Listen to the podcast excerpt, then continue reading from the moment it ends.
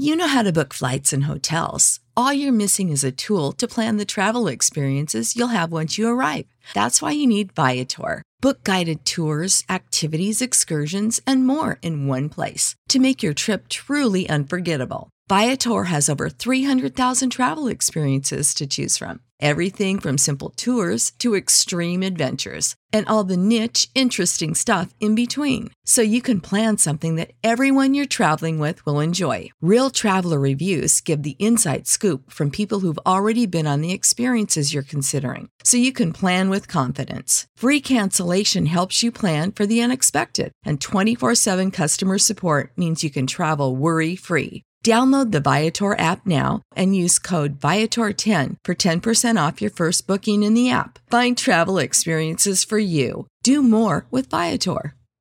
Support for this podcast and the following message come from Corient. Corient provides wealth management services centered around you. They focus on exceeding your expectations and simplifying your life. Corient has been helping high achievers just like you enjoy their lives more fully, preserve their wealth, and provide for the people, causes, and communities they care about. As one of the largest integrated fee only registered investment advisors in the U.S., Corient has deeply experienced teams in 23 strategic locations. Corient has extensive knowledge spanning the full spectrum of planning, investing, lending, and money management disciplines. Leverage Corient's exclusive network of experts to craft custom solutions designed to help you reach your financial goals, no matter how complex they may be. Real wealth requires real solutions. For more information, connect with a wealth advisor today at corient.com. That's C O R I E N T.com. Corient.com.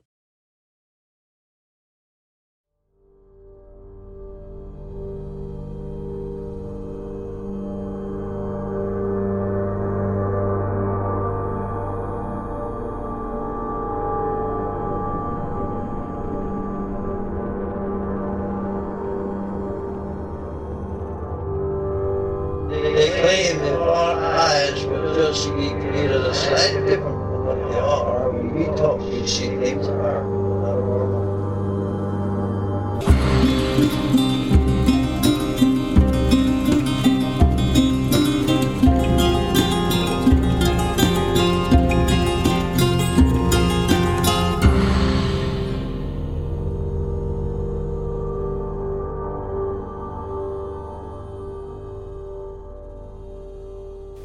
Allison. Yes. Welcome to Strange Familiars. Oh, thanks. And to all of our listening audience as well. Welcome to Strange Familiars.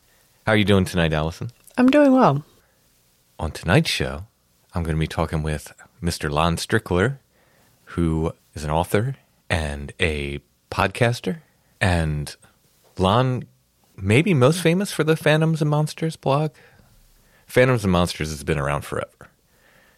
And when I started getting into the weird stuff, or I guess when I started getting into it again post internet, Phantoms and Monsters was one of my go to places every day. Phantoms and Monsters, Phantoms and Monsters. Still is. All kinds of weird stuff there. It's a collection of ghosts and cryptids and UFOs and you name it. When I started writing books and doing the podcast, I reached out to Lon and he was a help right away. He's been a help all along the way to me. So uh, happy to have Lon on the show. He was on our very first episode, way, way back, episode one. Talking about Rehmeyer's Hollow? I don't even Yeah. remember. Yeah, he told his Rehmeyer's Hollow story. He tells it again tonight since it's been hundreds of episodes. so I just had him his- tell it again. His family must be somehow related to the Rehmeyer family because his last name is one of the roads in Rehmeyer's Hollow, right? Is there Strickler Road in Rehmeyer's Hollow? Brillstrick Road. It's uh, Ah. Brillhart and Strickler. So oh, yeah, okay. Yeah, I, I wouldn't be surprised. He's got ties to the area for he's sure. probably related to me too. I think we figured it out. I'm pretty sure he is. Stay tuned after my talk with Lon. We're going to have a little discussion about my new podcast, The Flowered Path. Before I get to my conversation with Lon, I'd like to thank our patrons. Thank you so much, patrons. We could not make Strange Familiars without you. If you like what we do here at Strange Familiars and you want to help us out and get extra content besides, you can go to patreon.com slash strange familiars. There's different tiers of support there, and you can choose to be billed monthly or yearly. No matter what tier of support you choose, no matter how you choose to be billed, you're helping us make Strange Familiars. It's a huge help. And our patrons get two full extra episodes of Strange Familiars every month exclusively for our patrons. Last month, they got three because Halloween. When we can, we throw in even more content. Again, it's patreon.com slash strangefamiliars.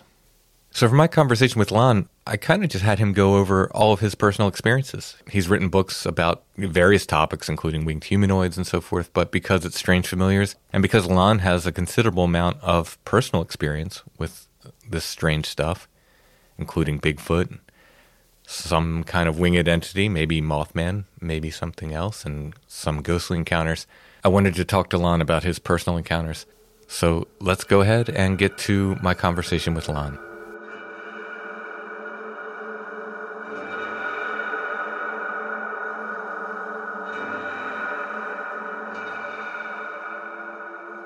I'd like to welcome Lon Strickler to the show. How are you doing tonight, Lon? I'm doing well. Thanks for having me, Tim. Oh, I'm so glad to have you back. For those who don't know, Lon is an author. He runs the Phantom and Monsters website, which is, I mean, how long has Phantoms and Monsters been going? 17 years. Wow. Wow.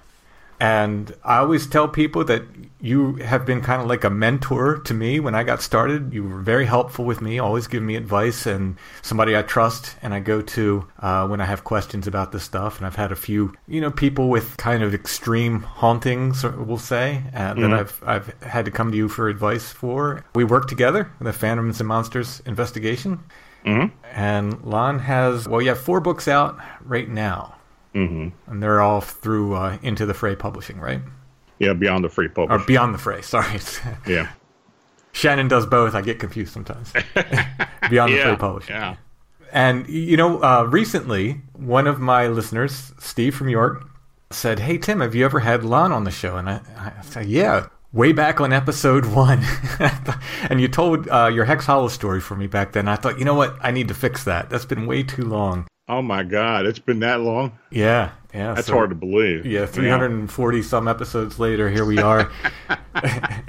Because I've had you on my show three or four times since then. Yeah, yeah. I just this time flies, and then yeah. know, one thing after this. So thanks, Steve, for reminding me. And now we have Lon on, and, and I'm really excited because I talked to you like only about the Hex Hollow stuff because that's what that episode was about. But I know you have these other experiences, and I'd mm-hmm. love to just kind of do a, a general survey of some of your experiences you've had.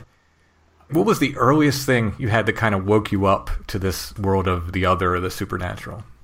You know, I was about nine or 10, and it happened on the Gettysburg battlefield. I'm a history nerd anyway, and I spent a lot of time out there on the battlefield when I was a kid. Now, this is like 1968, 69, something like that. So uh, I used to pedal my bike up 116 and and go to Gettysburg. I was living in Hanover back then. Yeah, I used to spend time on the battlefield, and you know, it was a summer day. I was over in the uh, uh, the Valley of Death area, which is between Little Round Top, Devil's Den, the wheat field. Mm-hmm.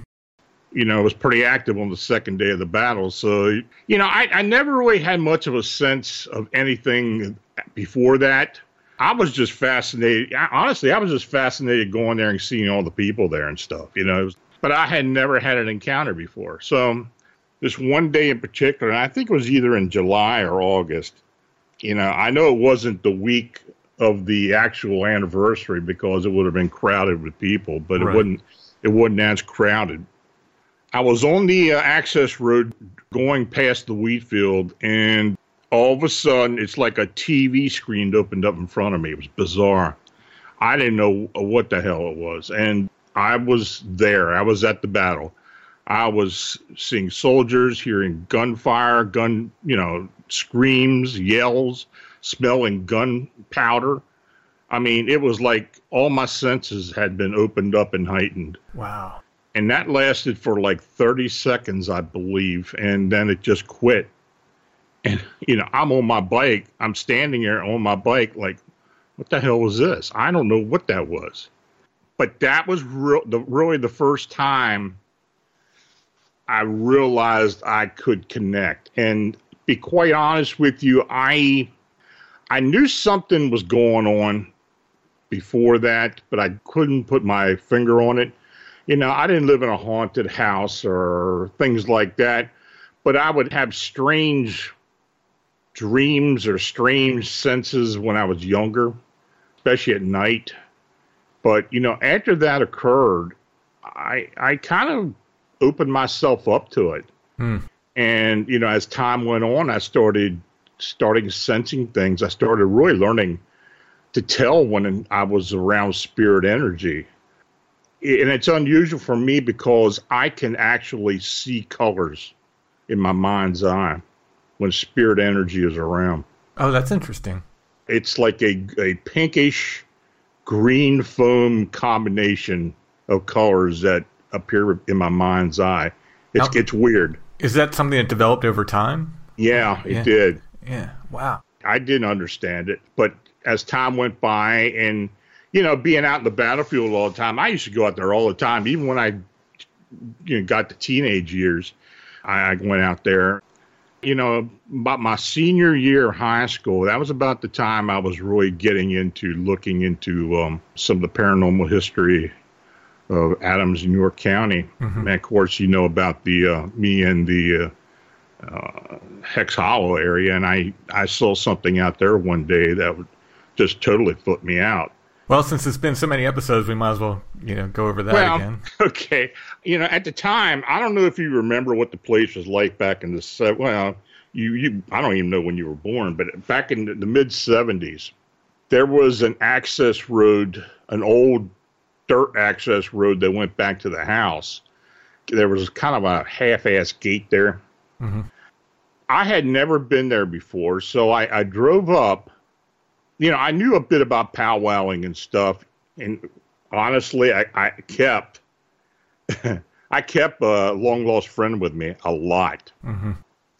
And I had had the relatives talk to me and tell me about powwowing. I, I never really went through any of the training or anything, but I, you know, I was very familiar with it. Well, anyway, of course, when you're talking about powwowing in York County, of course, the the Rehmeyer case comes up, and you know, I read Hex and you know all the uh, the news clippings and everything about the trial and the murder. But anyway, I drove up to the um, to the small gate they had across the road, and I stopped my car, and I got out and I started walking a bit up the road. And as I was walking, I was maybe about 50, 60 yards away from the house, and I saw a guy standing on the road. And he was walking around and looking down on the ground, you know, just kind of meandering around. I, you know, so I didn't know who he was, but, you know, I, I wanted to get out there and look around. And I, I thought, well, maybe this guy is a caretaker or something. So I yelled at him. I said, hey, how you doing? And he didn't respond to me. So I walked up a little more and I yelled out again and he looked up and I'll never forget it. This guy had no face. Literally had no face. I remember the story from when you told me before, and I still got chills when you said that. And you've been out there, so you know how weird the place is. Yeah, and, yeah. Uh, yeah, he had no face, and I just freaked. I ran back to my car and got out of there. Yeah, that was kind of uh, that was kind of a shocking development. I, I'll be honest with you, that kind of the first time that any, or maybe the, the only time since then any apparition has really kind of startled me. I don't even know if it was an apparition. It looked real. I mean, it, it looked like a full body, but uh, I don't know what the hell that was. You know, it was a Rehmeyer. I don't know. Right. I don't know who it was. The thing about that is that people don't realize because it's so easy. You can find the house on maps, and back then, you, you even even into the '90s, even the early 2000s, you had to know where it was. Exactly. You had to know somebody who knew, basically. Yeah, it was all grown up. I mean, the, the large fields in front of the place, which are kept tidy now, and the road and the woods area, that was all grown up. Mm-hmm.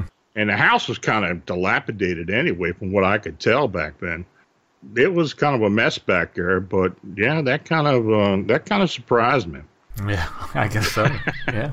So uh, I didn't really see, you know, honestly, I didn't really ever say much to my parents about any of this stuff. I don't even know if they ever thought I had abilities like this. I, I never talked to them about it. No. I mean, they eventually found out after seeing what I was, was doing and hearing about it on the internet or on TV or something. But other than that, they would, you know, they never really knew much about it, and I kind of kept it quiet. Yeah, yeah. I kind of did the same. I, did, I first of all, I had, you know, uh, four brothers and a sister, and they would have mercilessly made fun of me, you know, for, for any of that being the youngest. Secondly, you know, it wasn't something you talk to your parents about. I guess I don't know. No. You, you know, Well, you know how conservative this area is, Yeah. and uh, I mean, you and I live. Well, you were living down in Maryland back then, but you know, this whole area is somewhat conservative. yeah, yeah. you know, I call it the Bible Belt of Pennsylvania because it is, it really is. I mean, you know, I always called it the suspenders on the Bible Belt. yeah, I mean, people just don't talk about a lot of stuff. And, you know, you know, it's like when I go into an investigation or, you know, if I get a cryptid encounter sighting and, uh, you know, try to talk to people, it's like they, they look at you like a really, really nuts, even now. So, um, you know, after I had graduated from high school, I moved down to Maryland and I was living in Sykesville. You know, I was working and I had a family and you know, honestly, the, the thing that really kept me busy back then was, you know, I would do a few, I would do a few investigations. It was the word of mouth thing back then. You know, if somebody in Pennsylvania had a case or something, I'd drive up there and look into it, or even in Maryland, I did a few cases. But that was the extent of it. It was just hauntings and unexplained activity. Mm-hmm. I used to do a lot of fishing. I used to do a lot of fly fishing. I used to drive up to Cumberland County and out into the Michaux and all there, and used to do a lot of fishing up here in Pennsylvania. But I used to fish down in the rivers and streams in Maryland as well. So one day, I was May 9th, 1981. I was down at the um, South Branch of Patapsco River, which is about a mile downstream from Route 32 in Sykesville. And it's an area I used to fish all the time. I used to go down there for red eye and smallmouth. I was actually in the river, and in that area right there, it's not really large. It's it's more like a stream as opposed to a river. I was in my waders. I was uh, in the water. I was just you know, throwing my fly out there here and there, and you know, but it was a beautiful day. It was very clear, nice and sunny, kind of warm. And I noticed a stray dog on the uh, Carroll County side of the river uh, on the bank. It was, you know, he was just walking around and stuff. And then I, um, you know, didn't pay him any mind, so I just went back to fishing. But then I heard a yelp. Then I looked up and looked over, and when I looked, there was a real large patch of tall weeds over there, and something stood up in the weeds. And this thing was, it was, it was huge you know, I later estimated between seven and a half and eight foot. Now the weeds kind of covered it from maybe mid torso down, but when it stood up and I could see it, it was definitely covered in hair, and I didn't know what to think. You know, I had heard of Bigfoot, but you know, with the um, the Boggy Creek thing and all that, you knew, you know, you knew of Bigfoot. Right. But I never really thought much about it. Sure, I used to watch In Search of and all that other stuff. But I never really thought much about investigating cryptids. But anyway, this thing, I'm standing there in the water with my, my jaw down in the water. and I'm looking at this thing, and it, it, it walked to my left and walked out of the weeds. And then when it came out right on the- edge of the water, it stopped, turned, and was standing there looking at me. Oh my goodness. And I was about 40 to 50 foot away from it.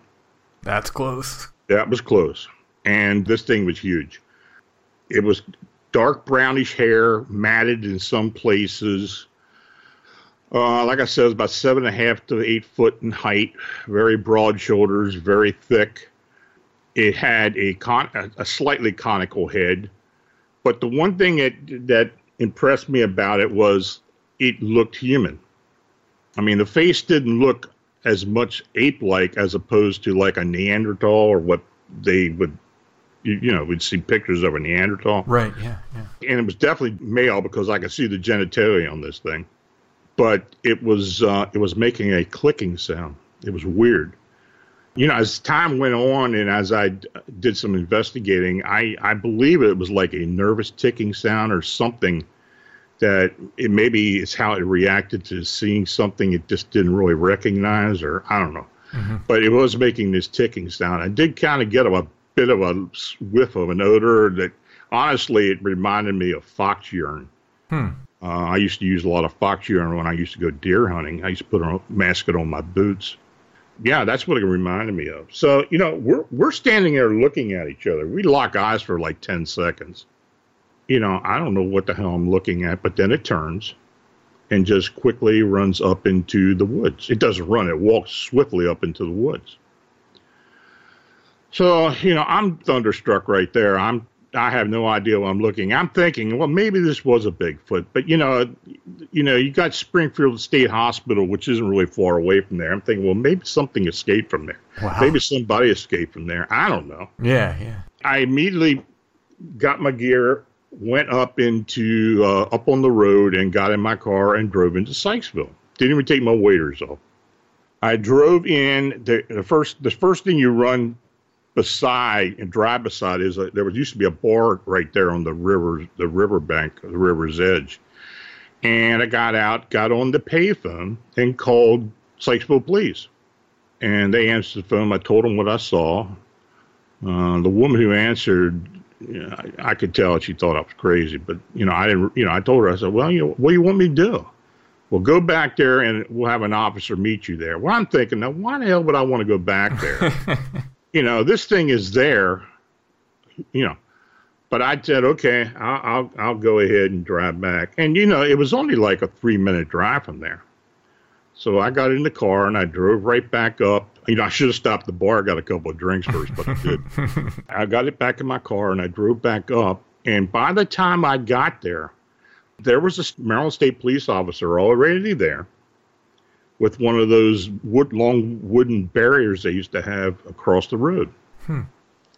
And I pulled up and I rolled my window down, told the cop, I said, you know, I called in report. He said, you got to leave. I said, but I called in. They said, and they told me to come here and meet you. No, you got to leave. Get out of here. Okay. He wouldn't say anything else. Wow. So I went ahead and backed up and turned around.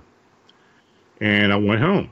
And like I said, I lived in Sykesville at the time. I sat at home for like an hour. So I went, and had changed clothes and everything. And uh, about an hour later, I figured, well, look, I'm driving back up there, see what's going on. So I drove back. And when I got up there, about a quarter of a mile away from where I had had the encounter, it was just cars lined up and down the road. And uh, I had to walk, park on the side of the road and walk up. And the barrier's still there, but then there's a Howard County cop there. You know, I asked him, I just act, acted stupid. You know, I asked him, I said, what's going on? And he kind of laughed. He said, well, somebody said they saw a Bigfoot. I said, really? Yeah. Hmm. And I'm telling you, it was interesting because they had people with dogs going all through the weeds and the woods. It must have been a dozen of them. It was ridiculous. They had a big white tent set up there on the other side of the bank where I had seen this thing. There were jurisdictional police officers from every jurisdiction, all, you know, Howard County, Maryland State Police. Um, I think Carroll County Sheriff was there. They, were- they were all there. Then they had two black Wagoneers, which is what the feds used to drive back then. So I, you know, I recognized that was the, these were federals. What they were doing there, I had no idea. And I did hear a helicopter. Didn't see one, but I heard one. Wow. It's crazy. I mean, there's other people there, you know, standing there talking. And I thought, well, I'm getting out of here. So I went ahead and walked back to my car and drove home. So when I got home, I called the three TV stations in Baltimore, uh, the three network stations, and I uh, I told them what happened, and all three of them said, "Oh yeah, we're interested. Let's get back. We'll get back to you in about two days, and then we'll do an interview. You know, we're going to make some inquiries and find out what happened." Okay, I thought, we're great. So I, you know, I didn't say much to anybody. I just kept it kind of to myself. I was watching the news, to see if anybody had said anything, but I didn't see anything. So about a week later, I haven't gotten a call yet. So I called the news editor at MAR, and he wouldn't talk to me. Hmm. I said, "Well, look, I talked to you or somebody else about a week ago when this happened. I don't even want to talk to you." And he hung up on me. So, you know, that was my first experience with Bigfoot, my only experience with Bigfoot. But all this cover up stuff was involved with it the feds and the local jurisdictions. And also, you know, a, a couple years later, I had mentioned something to uh, one of the investigators with BFRO, Mike Frizzle. I don't know if you knew Mike is. He used to do, look into Carroll County, and he talked to one of the cops in Sykesville who had known about this. And because there's no record in the, pol- you know, the police department had never kept any records of this. Anyway, he knew about it, and he called me, and he uh, he acknowledged it.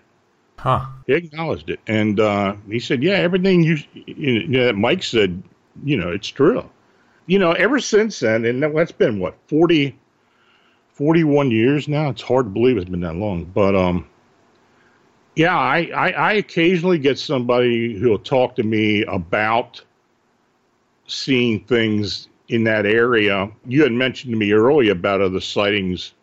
Well, of course, there was the, the Sykesville monster sightings back in the early 70s, uh, just after the Agnes flood. People were seeing this thing down in the uh, down in Sykesville along the river. Now, that community in Sykesville was an Afri- African uh, American community. I got to interview a lot of those people later on after I started showing interest in this because the guy I worked with, his family lived down there. So I got to talk to some of the actual witnesses, plus a few other ones.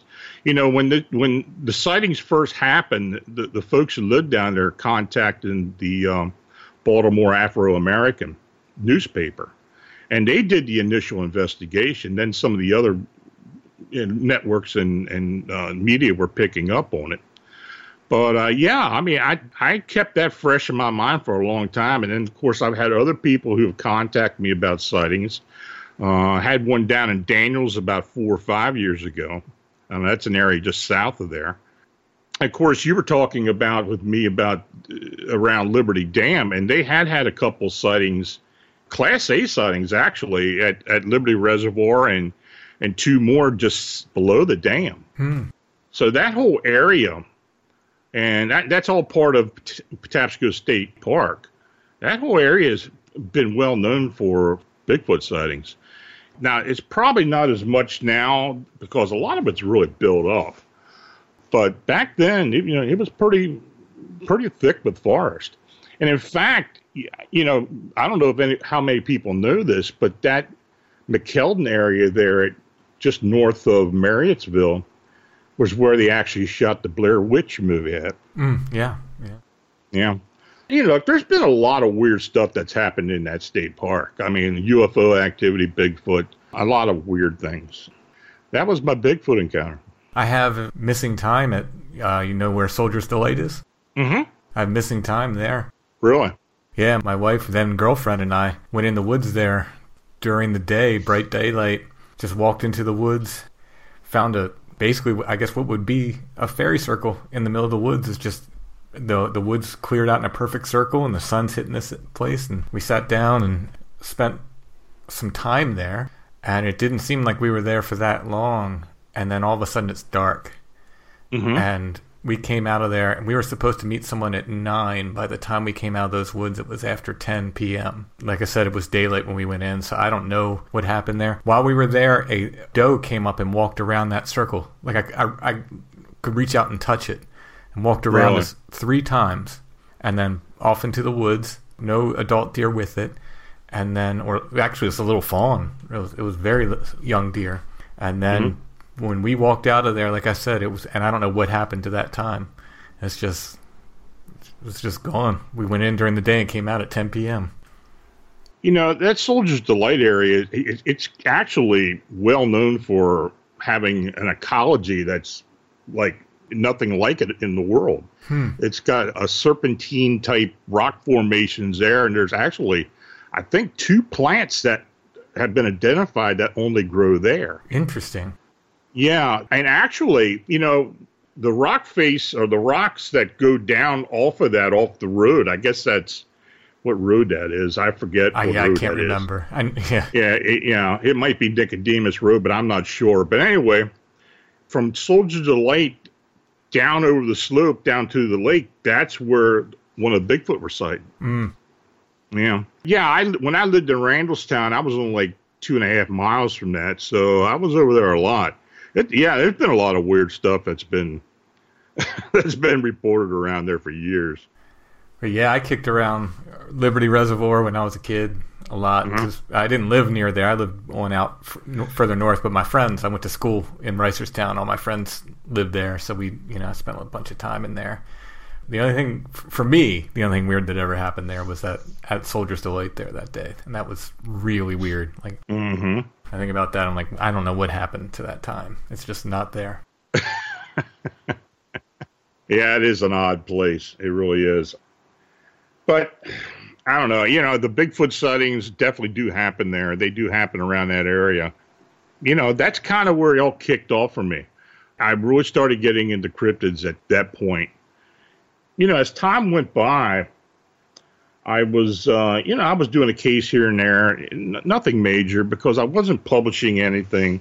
I just kept a lot of notes but there were a few people people I had gone to school with up here in Pennsylvania knew what I was doing and such. So anyway, one October day in 1988, I was at the Timonium Fairgrounds down just north of Baltimore, and there was some type of Boy Scout jamboree or Boy Scout event going on there. Well, anyway, some of the the troops from Pennsylvania, Adams and York County were down there. And it just so happens I ran into a guy I was in Boy Scouts with. Well, he and I went to school together too. And he was a scoutmaster. And we hadn't seen each other for over a dozen years, I think. So um, we just sat down and started talking. But he knew about me doing the paranormal stuff. And in fact, when we were kids, we used to spend time out on the battlefield at night, you know we'd sneak onto the battlefield, even though they didn't really bother you back then. Uh, Mm-hmm. you could you could go on there in a tent and they wouldn't do anything about. it. You can't go on there now, but they, Oh, they no. back then they did. Yeah. Yeah. So they, uh, they want you off at either nine or I think it's is it nine or ten p.m. I don't. I they don't want you out at dusk. I mean, they, it Yeah. starts looking like it's getting dark. They want you out of there. Yeah, yeah. Those rangers are adamant about it too. I've seen them. I've seen them tear up a couple people for sticking around too long. So, um, Yeah, Yeah, I I mean, can you imagine what they have to deal with with the oh, well, they do. yeah the ghost And- hunting industry there? Well, not only that, you know, when this COVID stuff was bad, those guys were getting, you know, guys and gals were getting sick left and right. Mm.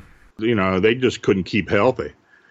I do give them a lot of credit because they're very good. You know, their tours are excellent and everything, and they they do provide a great service. Oh yeah, they really are. People don't realize. I mean, we're so lucky that we live so close together. Absolutely. If you're interested in the paranormal and you're interested in history, which you know I know we both are, yeah, it's just a treasure to be this close to it. yeah, it is. I do like still like going down there once in a while. It seems like, and, and they do keep up with the battlefield. There's always seems something different there. Mm-hmm. that they've changed up or renovated and such. So yeah, I like to keep up with it.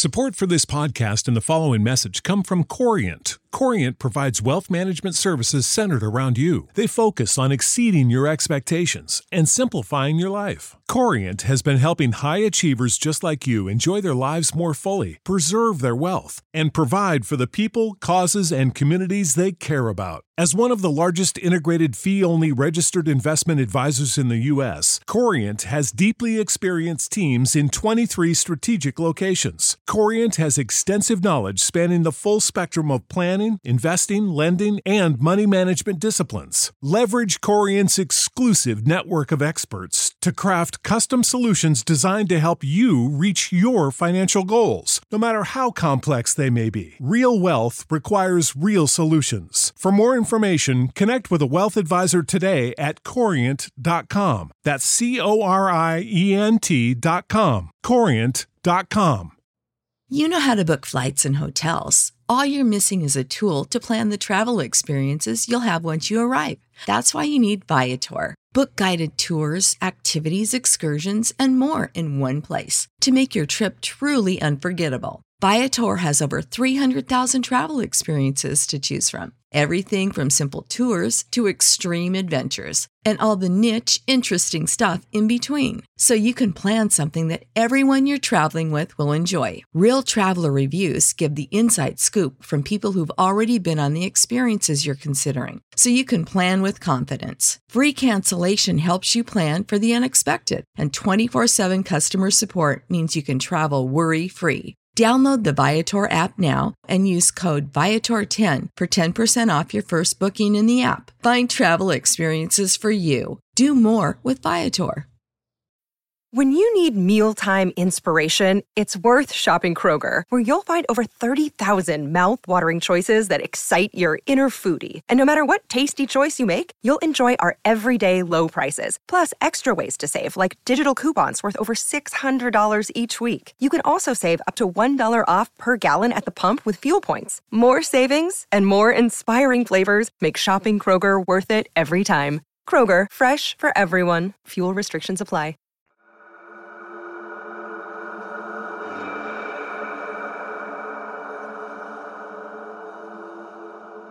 So anyway, I met my buddy. We were down Timonium, and he, he we were talking. He knew I we had done the paranormal stuff. He and I had had some encounters when we were younger. He said, "You're still doing the paranormal stuff." I said, "Yeah, yeah, I am." He said, "Well, look, me and another guy are going next weekend. We're going to be spending. We're going up there on Friday. We're going to spend the weekend up at Camp Conewago. Now, Camp Conewago is an old Boy Scout camp." I mean, it's been around for over a hundred years. I don't, I don't know exactly how old it is, but it, you know, you look pictures at it today of it today, it looks exactly like it did when I was a kid. Mm. I mean, not much has really changed. But anyway, he said he and the other guy were going up there because they were going to investigate all these screams that were coming out of the woods and scaring off campers all through the summer. I said, okay. I said, well, what did they sound? They said, I don't know. They said we had a couple, you know, we had a, um, a jamboree up there that summer, and like five or six of the the troops pulled out and left out of there because the kids were scared. They were hearing these screaming sounds. So okay, so you know, I'm thinking, well, you know, I'd go up there and with them. So I said, yeah, I'll meet you up there you know, this was a time back in '88 when I didn't mind sleeping on the ground. I couldn't do it now because I'd never get up. but, yeah, so we went ahead and um, they brought the tents and everything.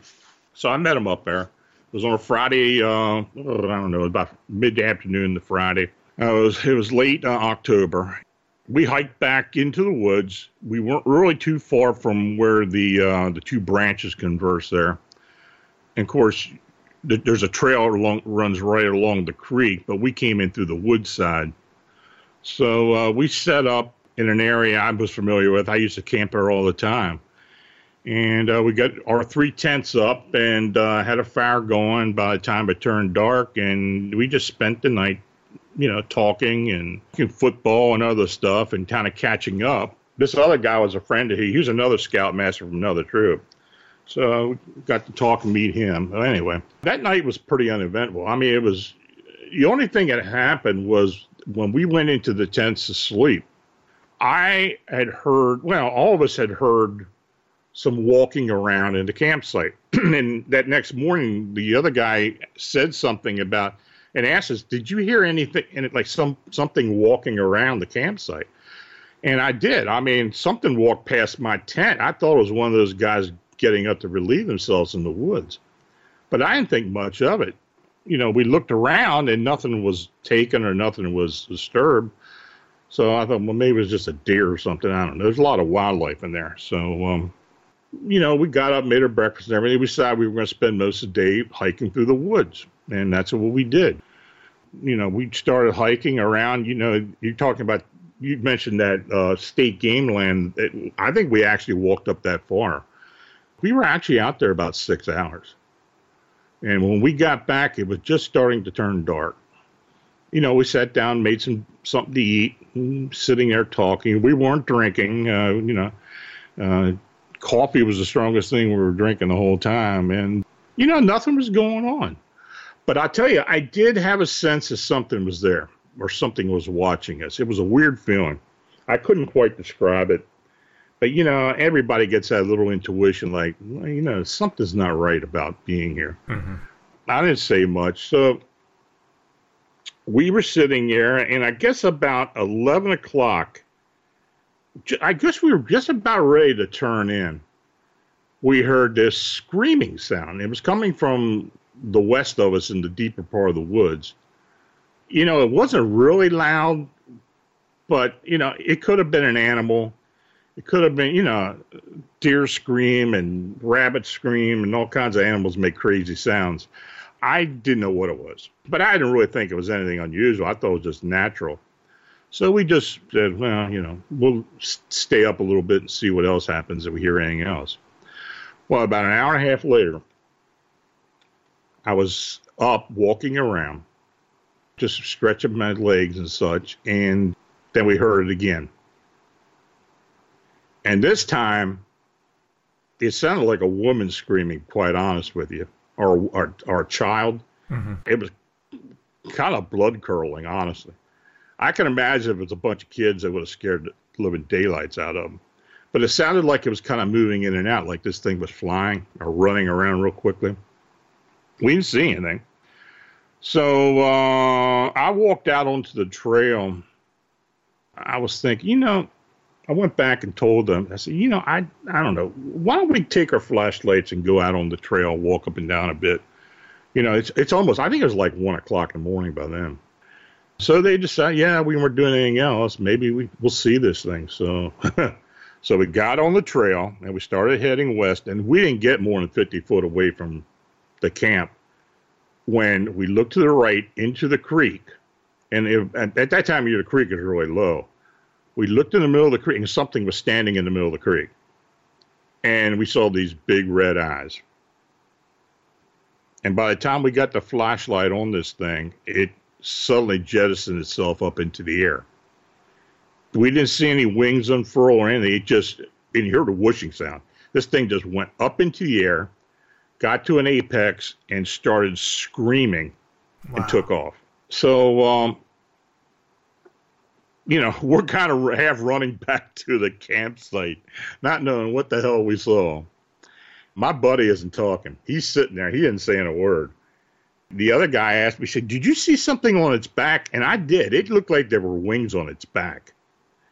Uh, it looked like the wings kind of extended up over the head, but I never saw anything, you know, come become unfurled. Mm-hmm. Nothing ever opened up. When this thing took off, it took right off. So, uh, you know, we tried to prod my buddy into talking. He said, I'm not sticking around here. He said, I'm going up the administration building. Hmm. Oh, okay. Well, I wanted to see what it was. So those two went up the administration building and spent the night. I stayed up the rest of the night, but nothing else. I never heard anything or saw anything the rest of that night. I didn't know what the hell we saw, but I was pretty sure that it, it was something. It was a flying being of some type. It had it was dark in color uh, it was about maybe six foot in height and these red eyes. And they, they just weren't like reflections. They were like out putting out light. Self illuminating, yeah. Self illuminating. Yeah. And it was the damnest thing. So that was 88. And I didn't really talk a whole lot about it. I mentioned it to a few people. So when I started uh, write, I was writing for a website called East Ghost starting back in um, 2004. Eventually, I started Phantoms Monsters back in 2005. And I still didn't write about it. I was writing about a lot of other investigations and stuff or new, news that would come up. But I guess around 2007, 2008, I eventually wrote about it. I called it the Conewago Phantom. And when I did write about it, I eventually got some emails from people. One guy over Dick's Dam contacted me. He said, You know, I've been hearing that screaming sound for 20 years now, and I still don't know what the heck it is. Wow.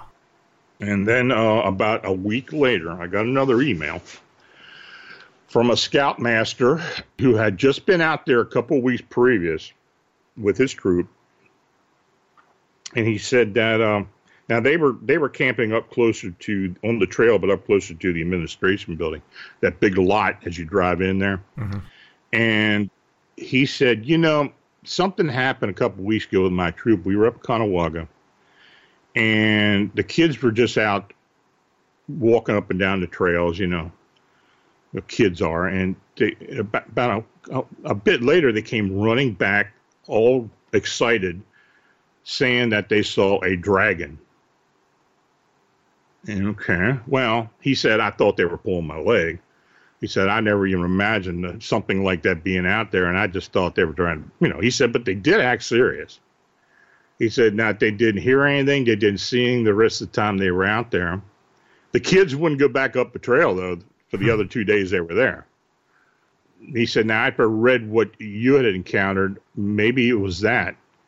So it was strange. So in the subsequent years, I've had five other sightings of a very similar creature.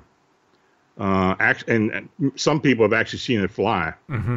along the Conewago Creek. Now I'm not. I'm talking mostly downstream from from there. Um, Hampton, just north of Dover, uh, out by the um, not not too far from uh, where it empties into Susquehanna, and there was another area too.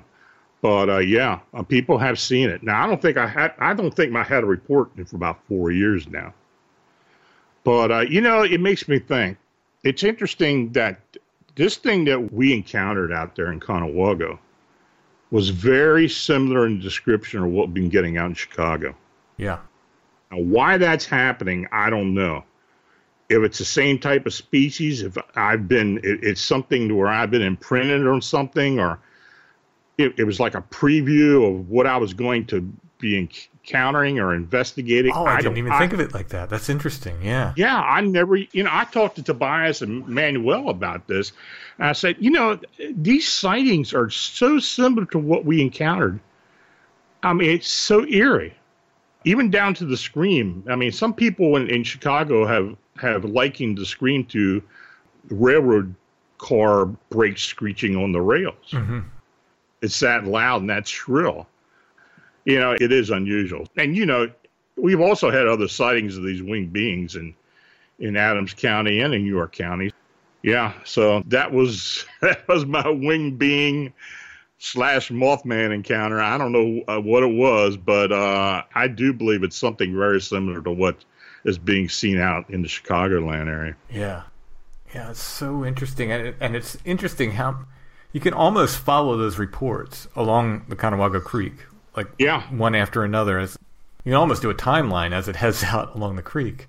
Yeah. Not, not quite, but almost. It's really, really interesting that whatever it is seems to follow the Conewago. Yeah, all the sightings have been along the Conewago. Uh, the only one that wasn't right by the creek but was very near there was a farmer who saw something standing out in, in the field. He didn't see the eyes, but he said it was like a black winged being standing out there. He was only like a couple hundred yards from the creek. Yeah, and the one you had gotten this report for Phantoms and Monsters, it was uh, near Codorus furnace. Mm-hmm. Yeah, that woman and her mother had to encounter this yep. whole thing the back of the car. Yeah. Yeah, then they called it their Mothman sighting, and you sent it to me because you know that's like the area I do right. a lot of work there. And then, but I said, hey, Lon, you know, that's in between the Codorus and the Conewago creeks there. I mean, it's it's, a, it's exactly. right in between them. So yeah, even that one. So yeah, that's there's a lot in a little area, you know. Yeah. And not as many as Chicago, obviously. No, but no, a lot less population here, you know. And I guess the other the other places around this area where we had the we had one just north of Lancaster, and we had one down in Littlestown. Oh, really? I don't know if I heard about the Li- Littlestown. Oh yeah, the pink one. Yeah, this. Oh yeah, the one in Littlestown. I had to dig it out and give it to you. It was right off a golf course just south of Littlestown, really close to the Maryland line. This family were out driving. I guess it was a Sunday. I don't know what day it was, but anyway, this thing crossed in front of them, and, and it was on, on its legs, but it was a winged being on legs that was kind of pinkish in color. Wow. Yeah. So I don't know. Yeah, that's a weird one. Yeah. We're kind of lucky to be in an area like this because we every once in a while we hear something really weird. Mm-hmm. Of course, you know we had that sighting. I think the the one in New Oxford, whatever that what people saw walking around in New Oxford, that may have been a cryptid, a canine cryptid, and Oh, then yeah, the yeah. then the other thing, the size of a cow up by Shippensburg, that the garbage truck driver saw. Yeah, I don't know. I don't know. But we do get some pretty decent sightings around here. So Chad and I have been spending some time at Codorus State Park, Right. and I know you have a pretty interesting. I guess it was a ghost encounter out near there. Yeah. Oh God. This was out by the dam. Mm-hmm. Now this was what year was this? Was it seventy six or seventy seven? I had just moved down to Maryland, and I had got a call from a guy who worked for Glatfelter at the time, and he was work. He worked at the dam, and right there where you know they had the, all those trees and stuff they had grown in there, and he was telling me that he was seeing this blue mist above the trees that just looked really weird. He didn't know what it was, but you know, would I come down and look at it? So I said, yeah. So I, you know, I met him down. He was right there at Huff Road or the access road that goes back to the dam. So he had keys to the he had keys to the gate. So it was him and t- two other guys. So we all four were in my car, and we drove down to the dam. We got out, started walking around. I used to go deer hunting down there a lot, so I knew the area pretty well. But there was a uh, the one thing that really freaked me out was there was an old maple or oak tree that was and it was old too. It had huge boughs on it. Uh, it was right there, like in a little clearing, right by the the creek, uh, in between all those trees. And uh, I had a really bad feeling. You know, it reminded me of a lynching tree. It really did. You know, this was the area where he was seeing all this blue mist at. So we're sloshing around it because it's really boggy and everything in there. It's cold. It's in February. I don't know what it was. It just hadn't gotten that cold that all the stuff hadn't frozen up. But I know by the time we were done looking around, about three or four hours, we were really cold and tired. So we walked back up onto the access, road and got in the car, turned the heat on, had some coffee, we're drinking it.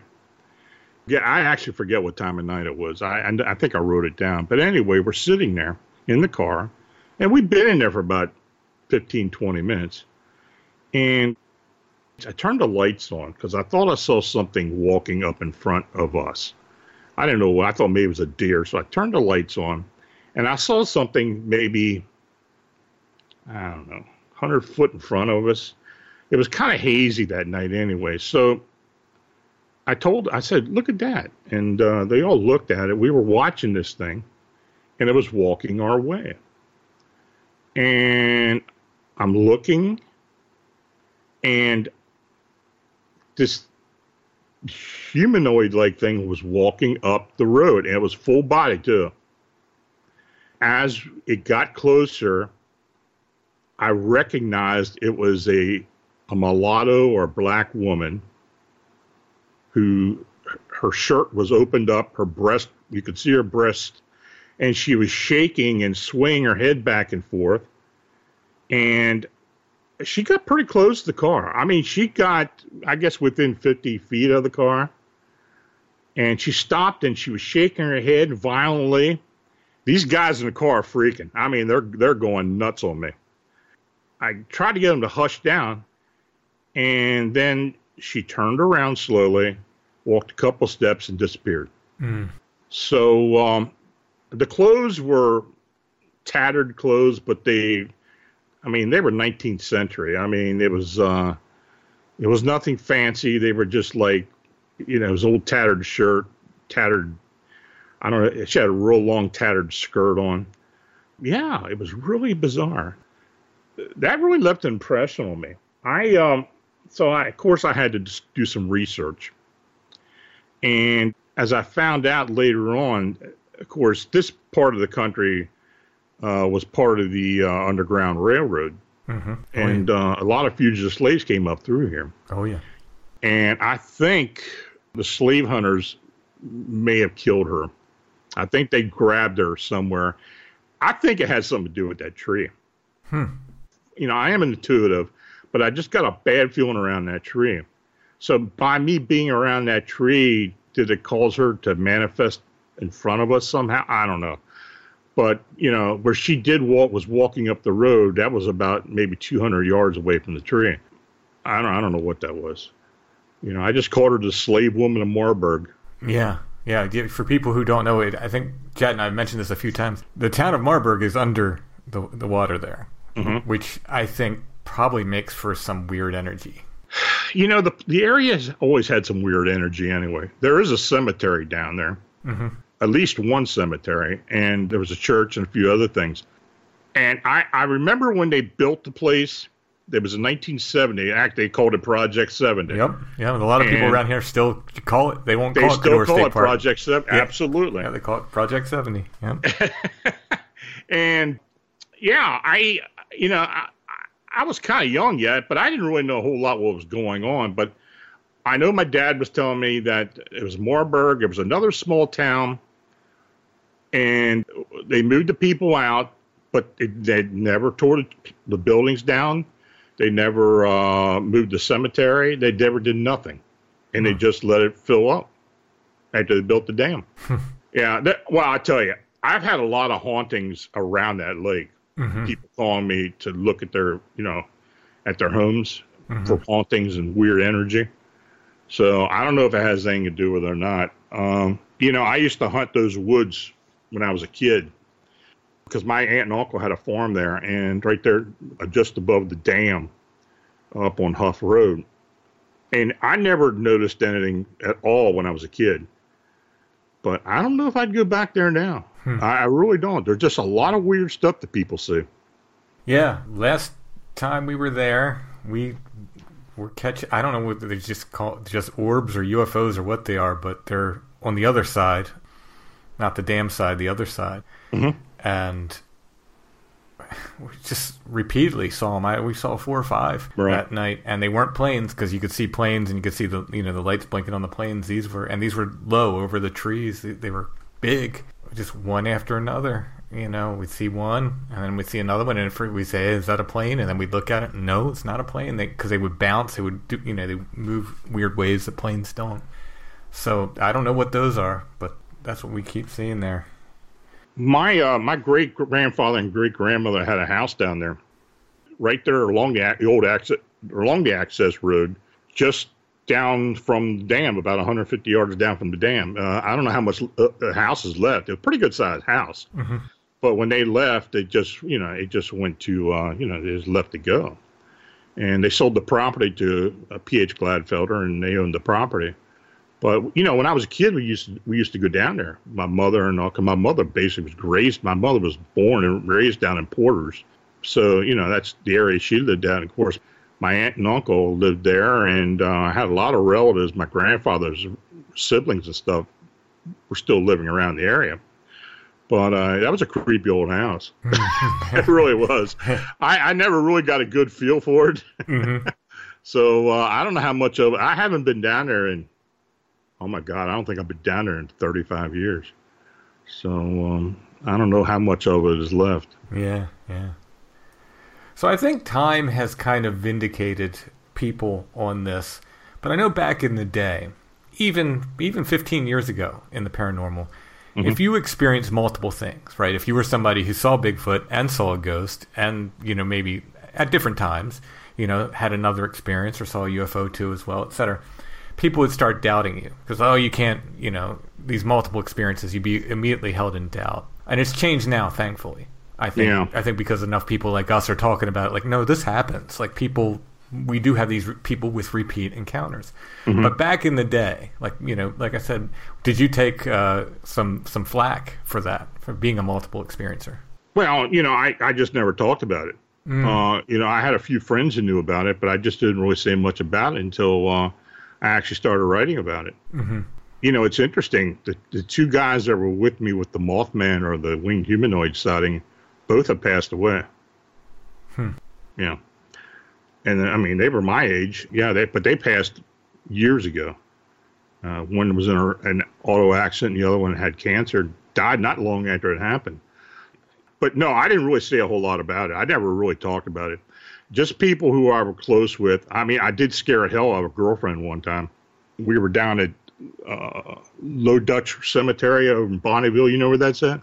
Hmm, I'm not sure. Old cemetery down there off the off just just east of Gettysburg, but closer to Bonneauville. Okay. and we were sitting out there in my car and pulled off the road and I, you know she was kind of wondering why the hell we were sitting there at the cemetery and i don't know i just had a feeling we should be there for whatever reason but something i don't know what came but something banged on the, the hood of the car we never saw anything yeah her and i didn't go out after that yeah, that was pretty strange. You know that that Low Dutch Cemetery has always been well known for a lot of activity. You may want to check it out one day. I ho- I guess it's still there. Yeah, it sounds But, uh, familiar. I'm, I'm wondering. There's a if- Low Dutch Road okay. that comes off 116, I believe. Mm-hmm. And uh, yeah, it's it. If you go along that road, you'll you'll see the cemetery. Okay, I'm pretty sure I, I, I know the area, but I've not I've not been to the cemetery. I don't think no. But I tell you, you know, Gettysburg itself, and you and I have talked about it on my show, just like with the, uh, you know, like the Cover Bridge and or Sachs and a few other places, just off the battlefield itself. Got a lot of hauntings and a lot of weird stuff. Oh yeah. You know, we've had Bigfoot sightings on the battlefield, UFO sightings. I was out there in November. Was it November?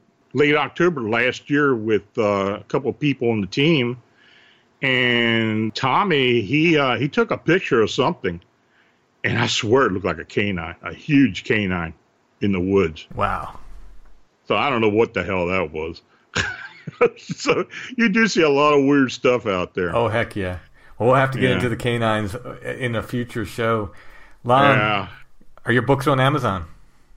They're all on Amazon. Just put Lon Strickler and then search, and they'll all come up. And phantomsandmonsters.com. And what's your radio? Phantoms and Monsters Radio. Search that on YouTube, and you'll find that. Or on every Friday night and some Wednesday nights where we run special shows. Awesome. Lon, thanks so much for coming on Strange Familiars. Thanks again, Tim.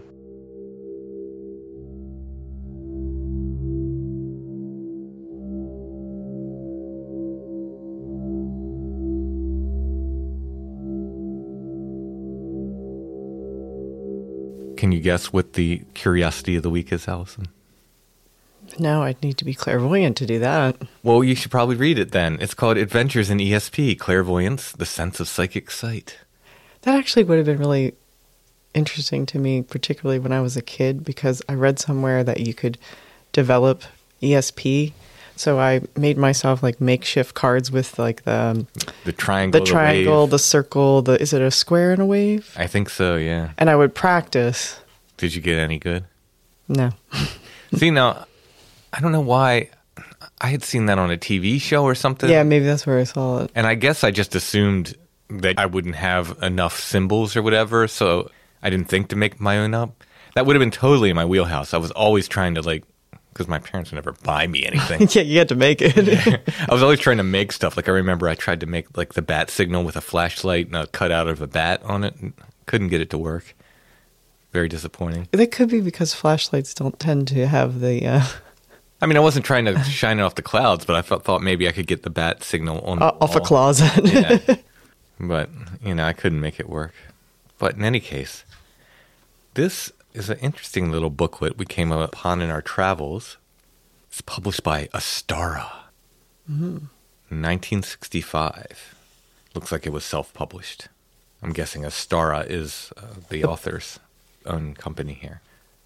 It's about how to develop ESP and clairvoyance, X ray clairvoyance, the ability to see through material substance and behold what lies within or on the other side. It is particularly significant if possessed by a healer, for it enables him to discern causes concerning the illness of his patients. So it's like making yourself your own MRI machine. Exactly. I would rather go to one of those guys than be in an MRI for three hours. So I'm not sure how rare this is. You looked it up and you found different copies of this publication, but not this specific copy. And actually, this cover is cooler than the other ones. Yeah, this is a, it's a pretty neat cover. You know what? I'll put an image of this in the show notes at strangefamiliars.com. If you click on that, it'll take you to our Etsy shop where you can purchase this and other curiosities of the week, those that we have left. And then you'll know what the topic is for next week, probably before we do. Ah, because of the ESP.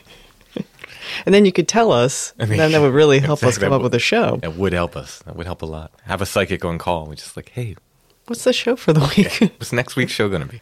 While you're at Etsy, check out our other offerings t shirts. We have the traditional blue Strange Familiars Awoken Tree t shirt as well as glow in the dark. I think we have all sizes, small through 3X in both of those right now. Copies of my books are there. They come signed when you order them from our Etsy. You don't even have to ask. Artwork, originals and prints. Allison has plenty of antique photos up there, Strange Familiar stickers, patches, and more. Go ahead and check it out. Our Etsy shop name is Lost Grave, but if you type in Strange Familiars, our stuff should pop up. It is November, so if you're ordering for the holidays, you might not want to wait too long. Plus, if you order uh, one size larger, it's perfect to wear for Thanksgiving. Ah, yeah. So get those holiday orders in early, and we can get your wonderful, strange, familiar stuff out so you can give it to friends and families and help us with the podcast as well. Hey, speaking of podcasts, Allison, Yeah. I'm doing a new one. It's called The Flowered Path. If you are subscribed to our feed, you probably saw the first episode come up in the Strange Familiars feed. I just want to mention it again. Strange Familiars isn't going anywhere. No intention of stopping Strange Familiars. I love this podcast. I've said several times. I'm where And this is your firstborn baby. yeah, I'm where I need to be. Yeah. I am where I need to be. I'm where I'm supposed to be with Strange Familiars. But I was reading about these saints, and I'm already writing books, and I'm already doing this podcast. And I could have kind of crowbarred the saint stuff into Strange Familiars, hmm. but I thought, you know what? Why don't I take this information and make another podcast? We're starting off with the first three or four episodes are going to be weekly, but after that, it's probably going to be every other week. So the flower path will always be in, in addition to, as opposed to in lieu of. That's the plan. That's absolutely the plan. You know, I've been an author before I was a podcaster. I've continued writing books and Strange Familiars at the same time. I was an illustrator before I was a podcaster. I continued illustrating and doing Strange Familiars at the same time. I was a musician before I was a podcaster. I've continued making music and doing Strange Familiars at the same time. This is just another creative thing I'm doing. I'm super excited about it, but it's different. It's different than Strange Familiars. Episodes are like, some of them are very short. I think the second episode was like less than 15 minutes long, it was like 14 minutes long. Some episodes are going to be over an hour, everywhere in between. So there's not the consistency of the episode length like Strange Familiars has. I hope there's a lot of crossover and people will be interested because there's a lot of with the saints. There's a, there's a lot of uh, miracles. There's a lot of strange stuff. There's a lot of Apparitions. apparitions and bilocation and all kinds of very very strange things of people uh, coming back from the dead and so forth. And if not, it's just like I heard it the other night, and there's a lot of ASMR quality to just sitting there listening to you very methodically reading through what Read- you've written about the saints in a very the saints. in a very whispery kind of like but serious tone. It's Well, hopefully there's some crossover interest. One thing you could do, and this is for both podcasts, for Strange Familiars and The Flowered Path, if you could like and subscribe wherever you're listening, whether it's on Stitcher or Apple Podcasts or YouTube or Amazon Music, wherever you're listening to podcasts, follow us wherever you listen. There's two episodes of The Flowered Path out now. Like I said, I think the next one or two will probably be weekly. After that, the schedule slow down a little bit. You can also find that at thefloweredpath.com. All right. Any other news, Allison? No, I don't have any other news in the world. All right, I guess that's it. Thanks for listening, everybody. We'll be back soon with more Strange Familiars.